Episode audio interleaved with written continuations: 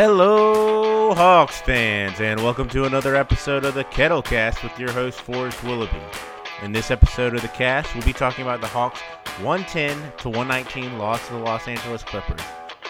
Brutal loss for the Hawks as they came back from a quick punch in the mouth in the first quarter, but cannot hold into the lead at the end of the third and fourth quarters. Without further ado, let's get into it.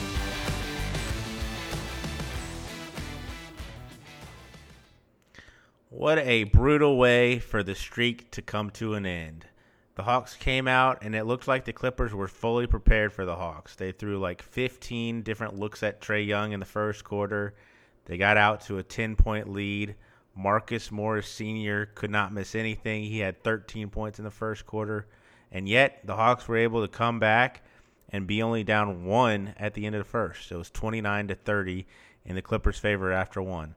And then the second quarter, the Hawks just locked down on defense and they erupted on offense. The Hawks would outscore the Clippers 34 to 18 in that second period and build a 15 point lead. And it looked like the Hawks had everything going. John Collins and Trae Young had monster second quarters. John Collins was finally getting some respect from the refs. He had a great game and he had a couple of and ones. He would ultimately have three and ones in this game.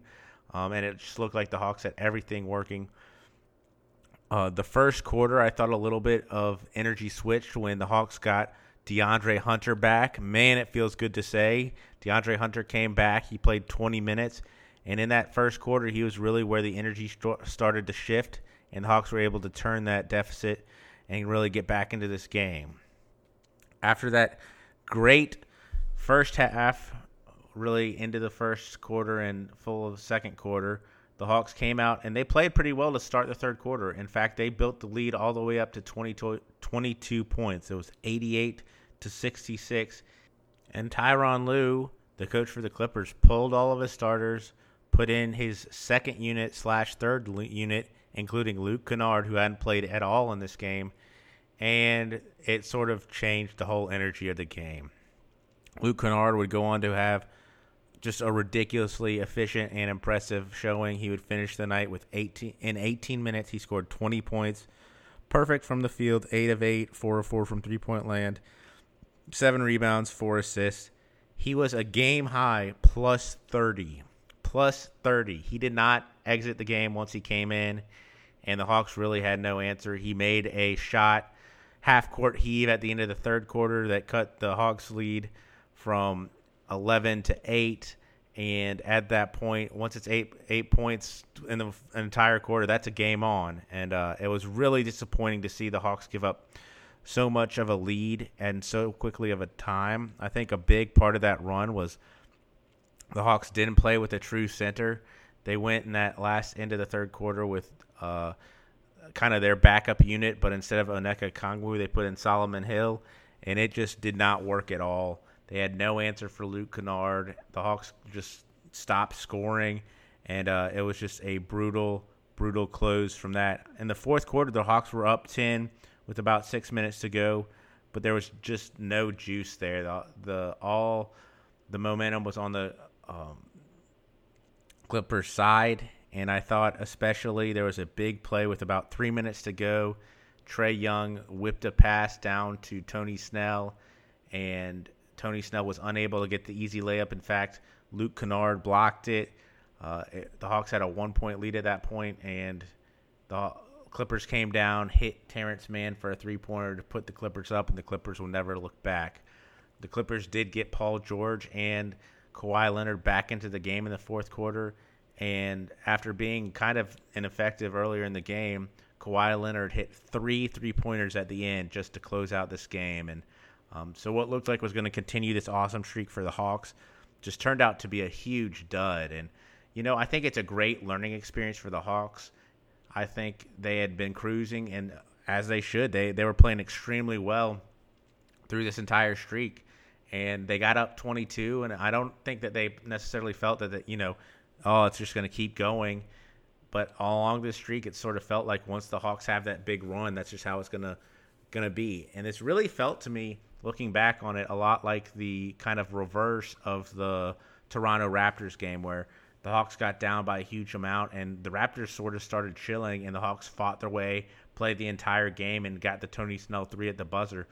The Clippers didn't even need the buzzer. They got all the way back from being 22 points down and got the lead with about two minutes to go and never relinquished it. It was just a pretty dominant showing from the the Clippers. It is interesting that Luke Kennard had gotten no playing time, and then like Reggie Jackson starts for the Clippers, and then he comes out and just has a just mind blowingly effective performance. I mean, 20 points, hitting that three at there's a buzzer, a bank three. It just everything was working. He, even in the fourth quarter, I thought there was a possession where Trae Young does a nice job on defense, and Kennard kind of gets a shot at the right elbow, and it's a wild shot just at the end of the shot clock, and it, goes in. He just could not miss. And then Terrence Mann was extremely effective as well. He's part of that second unit. He had 21 points, 10 rebounds, two assists. But those two guys, along with the second unit of the Clippers, really just brought a whole bunch of new energy. They didn't really look at the score. They just started chipping away at it, and the Hawks had no answer. Again, brutal way for the eight game win streak to go down. So hopefully the Hawks take this and know that like you can't let up at any point, you know, until you've played all 48 minutes. There's no point in the NBA you can just like let up and think you have the game in the bag. Going through some of the performances for the Hawks, Trae Young was solid. He had he was 9 of 20 from the field, 5 of 11 from 3, which was really encouraging for 28 points. He had 5 rebounds, 8 assists, 4 turnovers, which was not not too bad. I especially thought his turnovers were trying to get guys good really good looks. They weren't sometimes he has these like wild passes, home run passes that have no chance. In this case, these were passes that I really think he was um, had a chance to get his uh, teammates easy looks and one block John Collins was huge. A big thing in this game, though, was John Collins ended up getting five fouls, and that really limited how much time John could play.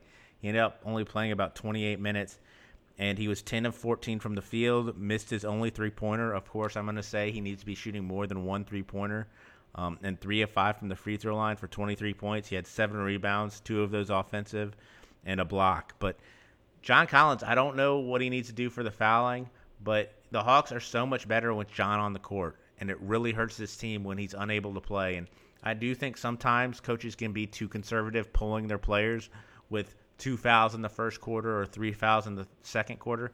But John Collins ends the game with five fouls, and not being able to have him out there maybe in the end of that third quarter really hurt the Hawks. Clint Capela had an all right game, 5 of 19, 2 of 2 from the free throw line for 12 points. He did have 14 boards, five of those offensive. But I did think that uh, Zubac, who's the starting center for the Clippers, had a very effective first quarter and was kind of a big part of how the uh, Clippers built their 10 point lead. He was kind of taking it right at Clint Capela and even getting some offensive boards. So um, while Clint Capela continues to be a steady uh, part of this team, it's just worth watching. You know, five of nine, he should be shooting a higher percentage at with the shots he gets than that. Kevin Huerter might have been the most disappointing line of this entire game. One of six, 0 of 1 from three for two points, three rebounds. He did have five assists and a steal. But Kevin Huerter, sometimes this is a game where he is absolutely being a little bit too passive. It's awesome to see those five assists, but he had one pass where he was right at the rim. I thought he should should have taken it. And then at the beginning of the uh, shot clock, he likes to just do the move along pass, when Kevin is wide open and he needs he's too good of a three point shooter to only get one attempt up. He can't. That is unacceptable. Kevin Huerter cannot have one three point attempt, and um, he is more open than he uh, thinks sometimes, and he just needs to let that ball fly. But um, just an ineffective night for Red Velvet, and hopefully he'll be a little bit motivated coming back to have a better night against the Sacramento Kings. Tony Snell was going up against his high school teammate and Kawhi Leonard he was five of ten from the field, three of five from three. Um, he had two re- six rebounds, two of those offensive, and an assist. Tony Snell has no respect from the officials, much like John Collins used to. Tony Snell seemed to get whacked on one three point attempt and did not get free throws. And uh, he that Kennard block I actually think was a pretty good block, but that's another play that probably for a star player they get at least get the foul call. Gallinari had a pretty rough game. He actually exited the game and wasn't wasn't able to come back in in the fourth quarter because of a knee injury. Um, and we'll see how uh, severe that is. But he was two of nine from the field, one of five from three point land. Um, hit his only free throw, had six rebounds. Um, Bogdan Bogdanovic. The scoring for the bench was actually pretty good. The Hawks bench outscored the Clippers bench, and both Gallo, Bogdan, DeAndre Hunter were all part of that. Bogdan was 5 of 12, 2 of 7 from the three point line for 12 points, 3 rebounds, and 2 assists. And then Hunter, again, played 20 minutes, was 3 of 6 from the field, 1 of 3 on his threes, 1 of 2 on his free throws for 8 points, an assist, and a steal. And frankly, he looked good. I don't know how slowly they are going to be working DeAndre Hunter back in, but I cannot wait for that guy to be fully back starting for the Hawks because he just is so good on defense. He was able to guard both Paul George and Kawhi Leonard and be extremely effective. He just knows where to be. He can be shifted onto smaller players. Um, but DeAndre Hunter is a joy to see back out there. He even was able to start a little bit of his own initiation outside of Trae Young initiating the offense. And it, it's just amazing to have that type of player coming off the bench right now. The rest of the Hawks bench was not very good to be honest. Um, I thought Rajon Rondo uh, especially had a rough game. He had been playing exceptionally well lately, but he was just one of five from the field for two points, had three rebounds and just one assist. I thought especially when the Hawks were uh, giving up that big lead in the third quarter, Rajon Rondo was not really helping the team at all. Um, he was the Hawks were not getting any easy looks, and uh, Rajon is very uh, just you know he's trying to get his players in the right position, but he'll make some passes that it seems like no one can get to. Um, and then Solomon Hill's five minutes all came at the end of that third quarter, and he was just a non-factor, 0 of one, only had a one rebound, and it was just a brutal, brutal stretch for Solomon Hill. On the Clippers side of the ball, you got to start with Luke Kennard again. 20 points in 18 minutes, made all of his shots, seven rebounds, four assists completely changed the energy of the game. The Hawks had no answer.